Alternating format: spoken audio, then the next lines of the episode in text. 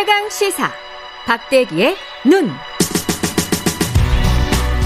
네, 박대기의 눈 KBS 박대기 기자 나와 있습니다. 안녕하십니까? 네, 안녕하십니까? 예, 추경호 경제부총리가 앞으로 한 달 동안 한동안 네. 예, 6%대 물가 상승률을 보게 될 것이다. 이런 이야기 했었잖아요. 예, 예.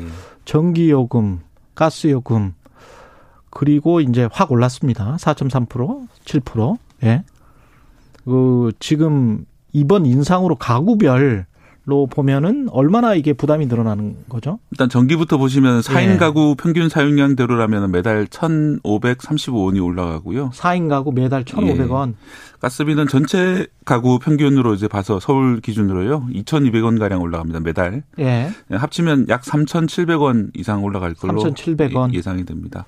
근데 전기 요금은 이번에만 오른 것이 아니라 지난 4월에도 6.3% 정도 올렸거든요. 그렇군요. 그래서 석 달마다 조금씩 올리고 있는데 이게 누적되면은 상당히 부담이 더 커지고 있는 그런 상황입니다. 특히 우리가 지금 딱 에어컨을 쓰는 그런 달이잖아요. 6, 네, 7, 여름이라서 8, 뭐 예. 계절별 요금제라든지 음. 또 이제 누진 요금제 적용되는 경우들도 있는데 음.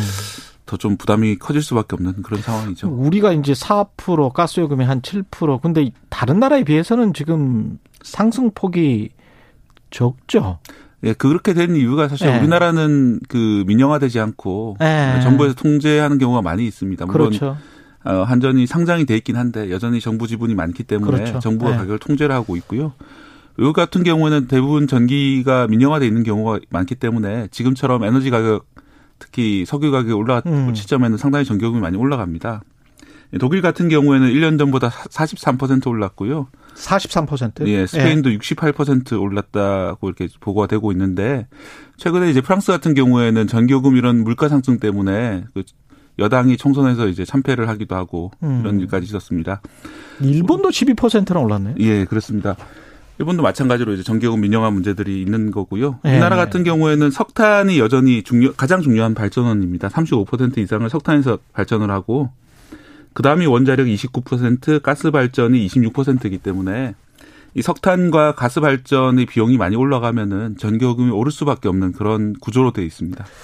지금 다른 나라들 올린 것들 보면 우리나라가 이번이 마지막이 아니고 앞으로 계속 올릴 가능성이 높겠습니다. 네, 뭐 많이 보셨겠지만 한전 네. 올해 추정 적자가 30조 원에 이를 거다 이런 보도가 나오고 있는데 어, 한전 측에서 원했던 인상폭은 1kW 시당 33원입니다. 그런데 이번에 1kW 시당 5원만 올린 거거든요. 음. 그러니까 6분의 1 정도만 올렸기 때문에 사실 원하는 대로 다 올리려면 만 원 이상 올려야 되는 그런 상황입니다. 그렇죠. 뭐 이게 이번에는 그렇게 크게 못 올렸지만은 석 달 뒤 이번과 비슷한 금액 또는 그 이상을 올려야 된다 뭐 이런 이야기들이 나올 가능성이 높고요.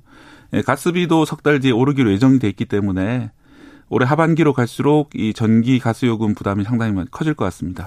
아까 뭐 가정들은 몇천 원 이랬지만 자영업자들 식당 하시는 분들 뭐 가스비 엄청나게 오를, 오를 텐데요. 이렇게 네. 되면? 예, 그렇습니다. 특히 전기를 많이 쓰는 업종이 PC방이나 노래방, 코인 세탁방 같은 그런 그렇죠. 영세 자영업들인데 어, 저희 취재진이 PC가 100대 정도 놓인 PC방을 취재를 했었습니다.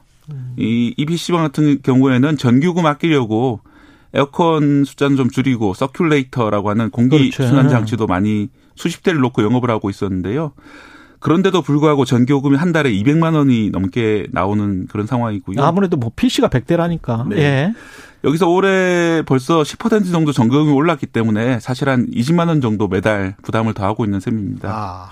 그래서 이 PC방 그 주인 사장님 같은 경우에는 주 6일 일한다고 하시고요. 하루 19시간 동안 직접 일을 하는데 여기서 어떻게 더 일을 해서 비용을 줄이란 말이냐 이렇게 한탄을 하시더라고요. 그래서 좀 안타까웠고요.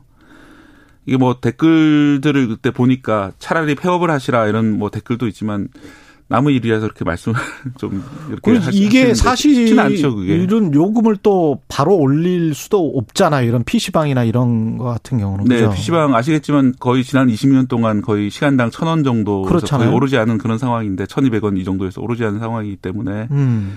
어, 이런 한계 선상에 내몰린 업종들이 상당히 많이 있습니다. 뭐 노래방 이런 데도 코로나 때문에 많이 힘들었고요. 예. 그래서 이제 여름 되면은 어, 실내에 또 에어컨 가동하면서 전기요금이 많이 오를 텐데 이런 그 자영업자들에 대한 어떤 보완책 이런 것들 좀 필요하다는 얘기가 나오고 있고요. 이번에 취재하면서 보니까 식당이나 카페 같은 경우에도 에어컨 가동이 배 많기 때문에 그렇죠. 네. 웬만한 규모가 되면 대부분 다 월 사용료가 100만 원이 넘는다고 그래요. 전기요금이. 음.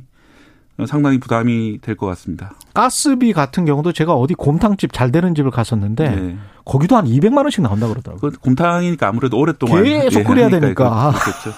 그러니까 이거 엄청난 거죠. 네. 어떤 대책이 있어야 될 것 같은데.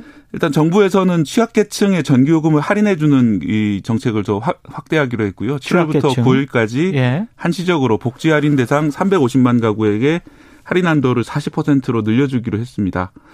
하지만 말씀드렸던 자영업자뿐만 아니라 뿌리 산업이라고 하는 영세 산업 현장이 있습니다. 그 뭐 주조 이런 쪽인데요. 주조 그렇죠. 주물 이런 쪽인데 예.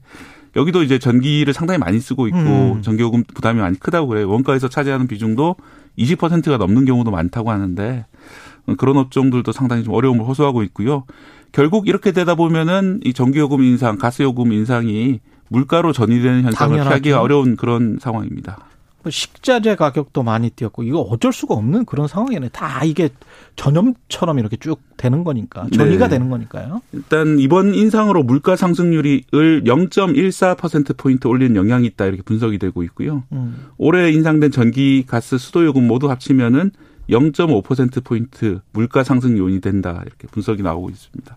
그러 그 물가 이야기에 또 식자재, 식품 가격, 뭐 식용유 가격 이런 이야기도 많이 나오잖아요. 네, 식용유 가격 인상이 최근에 특히 많은데요. 예.